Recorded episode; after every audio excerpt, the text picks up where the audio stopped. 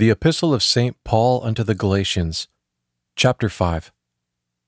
Stand fast, therefore, in the liberty wherewith Christ hath made us free, and wrap not yourselves again in the yoke of bondage. Behold, I, Paul, say unto you, that if ye be circumcised, Christ shall profit you nothing at all. I testify again to every man which is circumcised, that he is bound to keep the whole law. Ye are gone quite from Christ, as many as are justified by the law, and are fallen from grace. We look for and hope in the Spirit to be justified through faith. For in Jesus Christ neither is circumcision anything worth, neither yet uncircumcision, but faith, which by love is mighty in operation. Ye did run well. Who was a let unto you, that ye should not obey the truth, even that counsel that is not of him that called you? A little leaven doth leaven the whole lump of dough.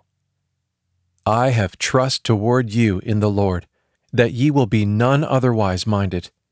He that troubleth you shall bear his judgment, whatsoever he be. Brethren, if I yet preach circumcision, why do I then yet suffer persecution? For then had the offense which the cross giveth ceased.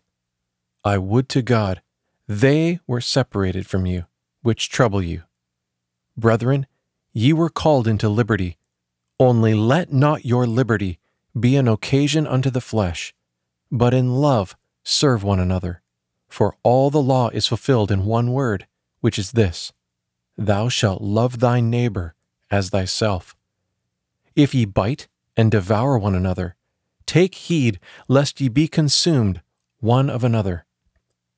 I say, walk in the Spirit, and fulfill not the lusts of the flesh. For the flesh lusteth contrary to the Spirit, and the Spirit contrary to the flesh. These are contrary one to the other, so that ye cannot do that which ye would. But, and if ye be led of the Spirit, then are ye not under the law. The deeds of the flesh are manifest, which are these adultery, fornication, uncleanness, wantonness, idolatry, witchcraft, hatred, variance, zeal, wrath, strife, sedition, sects, envying, murder, drunkenness, gluttony, and such like, of the which I tell you before, as I have told you in time past, that they which commit such things shall not inherit the kingdom of God.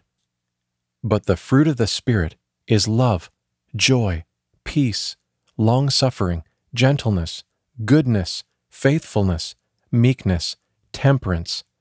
Against such there is no law. They that are Christ's have crucified the flesh with the appetites and lusts. If we live in the Spirit, let us walk in the Spirit.